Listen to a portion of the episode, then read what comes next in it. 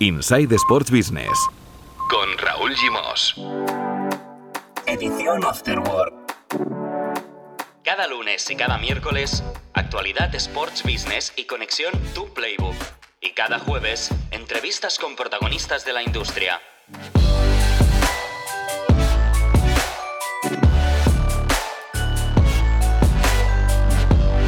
Hola, muy buenas, bienvenidos y bienvenidas a la edición Afterwork de Insight Sports Business, un podcast de Sports and Life. Hoy, el día que celebramos la verbena de San Juan, vamos a tirar cohetes con un tridente espectacular. Con Mar Menchen, director fundador de Tu Playbook, vamos a analizar una noticia que ha sido portada en las últimas horas, en los últimos eh, días, la alianza Ibai Llanos, Gerard Piqué para retransmitir la Copa América en el Twitch del streamer vasco. Con Pau Michans vamos a hablar de ciclismo y del Tour de Francia que empieza el 26 de junio. Y con Sergio García, nada que ver con el niño, vamos a hablar de golf y del fenómeno John Ram. ¿Cuánto ha ganado el vasco por conquistar su primer major? Marmenchen, hola, muy buenas. Hola, ¿qué tal? ¿Cómo estamos? Una pasta ha ganado John Ram, una estrella que creo que ha llegado para, para quedarse. Luego lo, comentamos con nuestro compañero Sergio García. Insisto, nada que ver con el niño. ¿eh? Se llama igual, le gusta mucho el golf, ha jugado a golf, pero es un fenómeno también, pero no, no tiene nada que ver con el, con el niño. Bueno, Menchen, vamos a hablar de, esta pareja, Ibai Llanos, Gerard Piqué. Em, han llegado a un acuerdo a través del, del cual bueno, Cosmos ha comprado para España los derechos de la Copa América, que no tenía nadie. Bueno, tenía para Galicia la televisión gallega y luego posteriormente para Cataluña eh, TV3. Y los ha cedido a Ibai Llanos para que pueda hacer streamings en su canal de Twitch con imágenes de la Copa América, con los partidos que, de madrugada se juegan en la. de madrugada hora española en la, Copa América. Bueno, mm, explícanos los intríngulis de esta jugada y qué te parece. No, yo creo que la jugada es que como se encontró que no tenía nadie para, retransmitir su, su, competición en España, más allá de estos dos acuerdos con, cadenas autonómicas, ya se encontró que quedaban nada, cuatro días para, para el campeonato, el acuerdo se, se cerró in extremis. Yo, por que nos ha llegado, Cosmos ha pagado muy, muy poco por, por estos derechos, o sea que es toda una, toda una oportunidad. Yo creo que la jugada es bastante maestra, al final eh, tienes para hacer ruido, porque de hecho ya el ruido que ha hecho Cosmos con Ibai, pues ya a, nivel de marca Cosmos y de su posicionamiento en el, segmento de la compra de derechos deportivos ya le va bien. Pueden trastear un poco el universo de Twitch con uno de los casters más conocidos, a cambio él también hacer eh, de la Copa Davis y no tenemos que olvidar que si el torneo avanza y, imaginemos hay una final Argentina-Brasil, pues muy probablemente Cosmos pueda sublicenciar esos derechos a un Movistar, a un gol que ese partido en concreto sí que lo quiera retransmitir. Mm, claro, seguramente se habrán guardado esa, esa carta para poder monetizar la poca inversión que han hecho y que yo creo que como comentas, pues a nivel de notoriedad y de repercusión, ya la, ya la deben estar eh, amortizando. Además, Piqué se asegura la complicidad de, bueno, de una persona que ahora mismo eh, lo está haciendo todo. Es decir, las marcas se le caen de los bolsillos a Ibai Llanos. Hasta te diría que hay un punto, que a mí me parece que hay un punto incluso de excesivo, ¿no? De que lo hace todo Ibai. Parece que todo ahora pase por, por Ibai Llanos, ¿no? Pero bueno, claro, a Piqué y a Cosmos le va bien acercarse a esta figura para promocionar la, Copa Davis del, próximo otoño, ¿no? Sí, yo a ver, es un personaje que ahora es, pues, oye, está, tiene todo el hype del mundo, eh, genera mucho engagement con, todo ese segmento al que todo el mundo quiere llegar y a alguien que le haga que le haga sombra, pues hombre, le hará bien de capitalizar, de capitalizar todo ese éxito y, y lo que veremos es cuánto puede durar ese, ese momentum, si él mismo va a tener que reciclarse como, como personaje, en el, buen sentido de, la palabra, para seguir siendo el, elemento estrella dentro de este nuevo ecosistema en el que todo el mundo quiere estar. Sí, al final, eh, Ibai, el canal de Twitch de Ibai es lo más parecido a un canal de televisión que, hay en Twitch, ¿eh? porque hay muchos tipos de, de streamers, pero Ibai lo está convirtiendo en en, bueno, cada día un, como si hiciera un programa de televisión cada día, ¿no? Y, con diferente contenido cada vez más variado, con, con, directos, con veladas de boxeo, con ahora de retransmisiones futbolísticas. Bueno, está, realmente está consiguiendo hacer, hacer algo que nadie había hecho, ¿no? Sí, yo creo que, es eso que lo tenemos que. Me, me gusta la analogía. O sea, yo creo que lo tenemos que asimilar a, a, un canal de televisión, porque muchas veces él está, pero, pero tiene su elenco de, de acompañantes que también actúan dentro, de, dentro del canal. Y, y yo creo que es eso, que es el, el más allá de Ibai, ¿no? El cómo consigue él que al margen de su figura, pues dentro de todo su ecosistema pueda haber otras personas que generen el mismo engagement y que por lo tanto él pueda llegar a mucho más de lo que hoy llega en solitario, si es que quiere, que si él ya se gana bien la vida con, con cazadora, que imagino que sí, yo creo que sí. Eh, pues ya está, pero si quiere aprovechar eso, porque claramente ya te está viniendo a buscar Cosmos, te ha venido a buscar Media Pro, te ha venido a buscar la Liga, te ha venido a buscar Telefónica, o sea, digamos que, más arriba es difícil llegar él como, como persona, pero si él consigue arrastrar a otra gente a su, a su universo, yo creo que es donde va a estar la magia de, Ibai. Interesante, sí, sí. Lo iremos siguiendo, lo iremos siguiendo como siempre en este podcast. Bueno, eh, teníamos pendiente este tema que, nos quedó colgado en el último capítulo y valía la pena comentarlo con Mark Menchen. Y ya que estamos, Mark, una noticia importante de las últimas horas, os habéis hecho eco en eh, tu playbook, y es que al final la liga ha ganado una batalla a la federación y en principio, vía justicia ordinaria, les permitirán volver a hacer partidos los viernes y los lunes. Sí, recordemos que en la sentencia del jugador mercantil de Madrid del año pasado ya se dijo que la liga sí que podía jugar los viernes, pero que para jugar los lunes tenía que pagarle 15 millones de euros a, a la federación. Eso es lo que la liga recurrió ante la audiencia provincial, que es la que ahora ha fallado a favor de, la liga, diciendo que, las competencias que tiene la federación en, en tanto que regulador eh, no incluyen el poder intervenir en cómo la liga gestiona sus franjas horarias. Eso provoca dos cosas. Primero, que la federación le provoca un roto de 15 millones en el presupuesto de 2021 porque ellos contaban con que iban a ganar este caso y cobrarían esos 15 millones. Pero es que esto ya se le añadía que el CSD a finales de 2020 para mediar en todo esto, ya dijo que por ley la liga podría jugar todos los viernes y hasta 20 lunes. Por lo tanto, que a la federación se le iban acabando los, los argumentos. Y ahora el problema adicional para la federación es que la liga, en tanto que ya le pagó 15 millones y en tanto que el año pasado se produjeron solapamiento de partidos y por lo tanto eh, menos margen para explotar la publicidad y menos margen para generar más audiencias, pues ahora ya anunció ayer que va a reclamarle 25 millones a la federación por daños y perjuicios. Claro, aprovechando, aprovechando la situación. Muy bien, eh, Marc, pues muchísimas gracias. Estate atento que vamos a hablar ahora del, tour, eh, que ahora apetece, un, tour de Francia, aparte con las figuras que hay. Y también vamos a hablar de John Ram y, de, y de golf. Venga, un abrazo, Marc. Hasta la próxima. Un abrazo, hasta luego. Chao. Inside. Con Raúl Gimos. Hola, Pau Michans, muy buenas. Hola Raúl, ¿qué tal?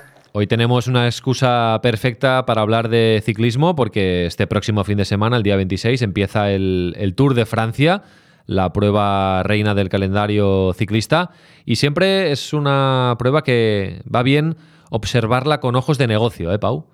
Totalmente, sí, sí. Empieza en Brest, en la Bretaña francesa, este 26 de junio. Vuelve a las fechas habituales, porque recordemos que el año pasado estuvo marcado por la pandemia y se disputó en agosto, finales de agosto, principios de septiembre, y se disputó en gran parte también por motivos económicos, porque los patrocinadores no podían permitir dejar de hacer un Tour de Francia, por lo que esto conlleva económicamente, ¿no? Entonces, pues eh, vuelve este sábado con nombres importantes, Tadej Pogacar, Primoz Roglic, Richard Carapaz, Miguel Ángel López, que ya tenemos ganas de ver en, acción. Bueno, háblanos, eh, Pau, de, algunas de las cifras eh, que, mueve, que mueve una carrera como el Tour de Francia. Hemos estado buscando un poquito cifras. la ASO no da muchas cifras oficiales en este caso, pero se estima que en torno a 180 millones de euros es lo que factura ASO al año y que el Tour de Francia genera dos terceras partes de su negocio, por lo tanto cerca de 110 millones de euros, ¿no?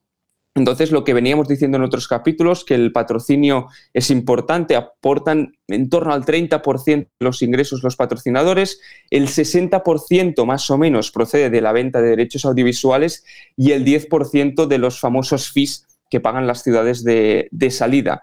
También para que nos hagamos otras ideas, se reparten 2,3 millones de euros en premios y el ganador va a recibir medio millón de euros. Por lo tanto, es el, el premio más suculento en el mundo del ciclismo. Y una última cifra para que nos hagamos una idea de la dimensión de la carrera es que se televisará en 190 países con audiencias potenciales de 3.500 millones de espectadores. ¿no? Por lo tanto, nos damos cuenta de, esta dimensión y de, de, la repercusión que tiene el Tour de Francia. Ya tenemos ganas, ya tenemos ganas eh, de ver eh, rodar a los ciclistas y también a los del Movistar Team. Oye, ¿crees que se va a seguir rodando? Eh, ¿Te consta si se está rodando una nueva temporada del Día Menos Pensado, del documental que emiten Movistar y Netflix sobre el equipo Movistar? Imagino que sí, ¿no?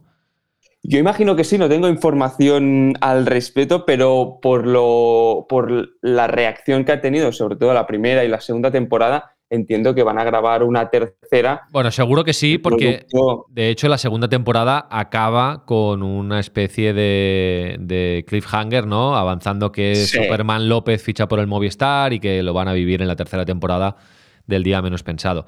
Que, que por cierto, eh, Telefónica y Abarca Sports, que es el nombre, digamos, original del equipo, están eh, en conversaciones para renovar el patrocinio de, de Movistar.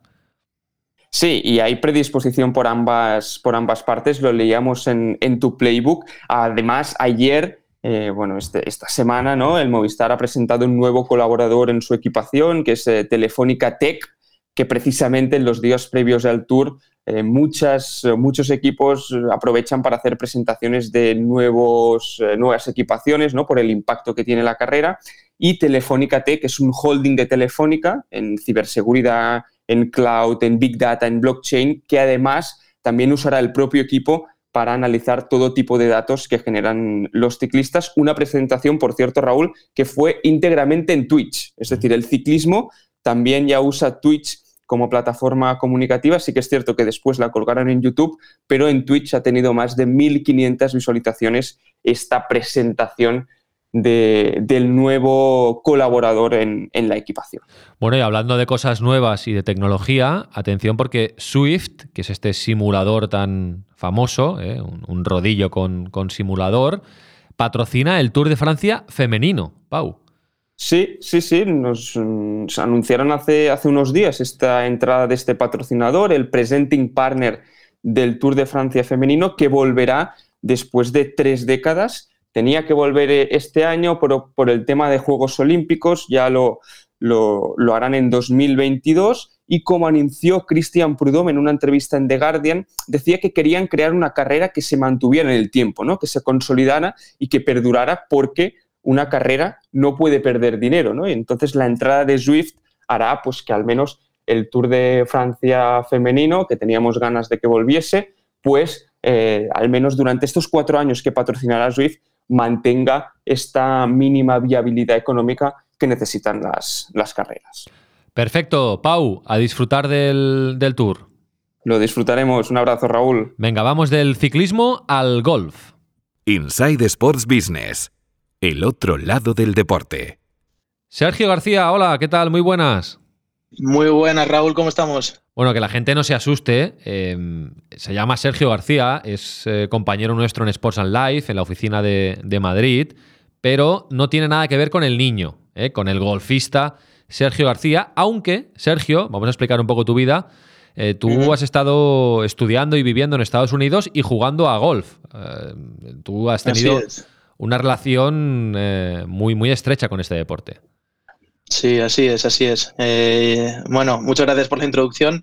Y sí, eh, me fui a Estados Unidos a jugar a golf a la, a la universidad y, y, luego, de hecho, competí durante un par de años a nivel profesional, así que, así que sí, estoy bastante, bastante ligado a este deporte. Sí, la broma con el niño y esta casualidad cósmica te la habrán hecho mil millones de veces, ¿no? Mil millones de veces, hasta el punto de, de pensar en algún momento en algún campo de golf en Estados Unidos que de verdad venía eh, vamos a decir, el, profesional del tour. Claro, claro, claro. Bueno, vamos a dejarlo de, lado porque lo que queremos hacer es hablar del fenómeno John Ram, que el pasado fin de semana ganó su primer major, ganó el eh, US Open. Y claro, eh, ya apuntaba maneras. De hecho, Sergio, tú lo conoces desde hace mucho tiempo, ¿no? Porque no es bien de tu generación, pero lo conoces bien, ¿no? Habéis coincidido bastante jugando. Sí, sí, sí. De hecho, somos de mm, los dos de, allí de Bilbao, de Vizcaya, él es de Barrica. Pero bueno, eh, sí que es verdad que se le veía que desde pequeño eh, John venía con, con, vamos a decir, con otro nivel. Ya se le veía chispas de, que podía llegar a, algo grande. Así que, así que eso es. Pues ha llegado, ¿eh? Ha llegado, ha ganado el US Open. ¿Cuánto, ¿Cuánto dinero puede haber ganado? Por ganar el US Open, ¿cuánto se reparte? Pues el, US Open reparte 12 millones de, dólares y en este caso John se ha llevado 2.25 de esos 12. Así que estamos hablando de una cantidad bastante, bastante considerable. No está nada mal, no está nada mal. el otro día, por ejemplo, vi en La Vanguardia un anuncio a toda página de Rolex felicitando al campeón del US Open. Rolex es uno de sus patrocinadores y no es el único. Tiene, tiene una buena cartera de patrocinadores de nivel Imagino que la victoria en el US Open le va a abrir todavía más puertas. Así es, así es, Raúl. Eh, la verdad que dentro de la cartera de, sponsors que tiene, eh, podemos contar ocho, así que uno de, uno de, ellos es Rolex, como bien has dicho, y luego encontramos otras marcas como Callaway, eh, de palos de golf, Travis Matthew, que es de, ropa de golf, eh, Top Golf, que, entra dentro del grupo Callaway, que para los que no sepáis es, son unas canchas de golf eh, temáticas con restaurante, mucho entretenimiento y que, están pegando un boom muy, muy interesante en Estados Unidos. Y luego por otro lado tenemos Blue Yonder, Silver Leaf, NetJets y, y Mercedes. Así que cuenta con, un buen número de, patrocinadores. No está nada mal, ¿no? Aparte de lo que pueda ganar en premios, eh, John Ram también tiene, tiene un buen pellizco económico de los patrocinadores. Así es, así es. Mira, de hecho ayer estaba haciendo un poco de research y, la revista Sportico eh, de Estados Unidos calcula que se lleva entre unos 6 y 7 millones de dólares anuales y que puede llegar a ascender a entre 10 y 15 eh, para 2022. Pero bueno, también es, también es interesante comentar que John no es uno de los que más eh, genera dentro del mundo del golf y una de las razones probablemente sea por la que no, no explota del todo sus redes sociales. Si nos metemos en su Instagram, en, su Instagram por ejemplo, pues vemos que, no, que no lo explota igual al nivel que lo podría explotar, que me parece bastante interesante. Interesante, sí, sí. Em, destacar también que a John Ram lo, representa Sport 5, que es una de las grandes eh, agencias en, materia de representación y, y, muy implantada en el mundo del golf, ¿no?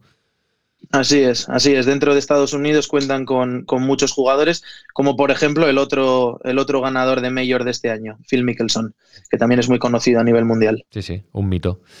Muy bien, lo que pasa es que Mickelson va un poco ya de, bajada, ¿no? De salida y John Ram va claramente de, entrada. Creo, que nos esperan muchos años de, John Ram en, en las grandes competiciones, así que Así que el golf español lo tendrá que disfrutar. Muy bien. Oye, para acabar, eh, aquí hablamos a menudo de documentales deportivos. Eh, eh, hombre, del mundo del golf está en HBO el, documental de Tiger Woods. ¿Lo has visto? ¿Qué te parece?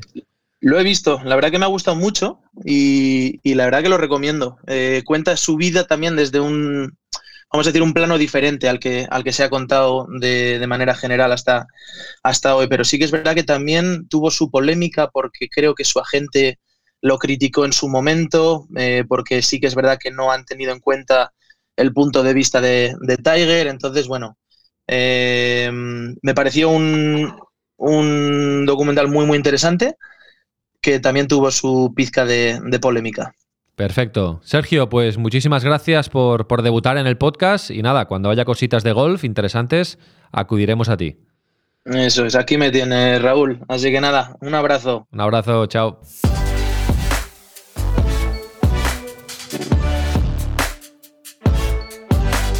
Inside Sports Business. Edición Afterward. Un podcast de Sports and Life.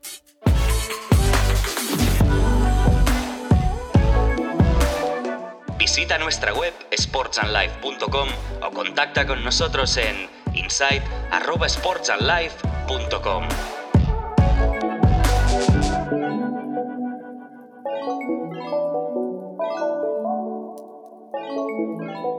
Nice to be in orbit.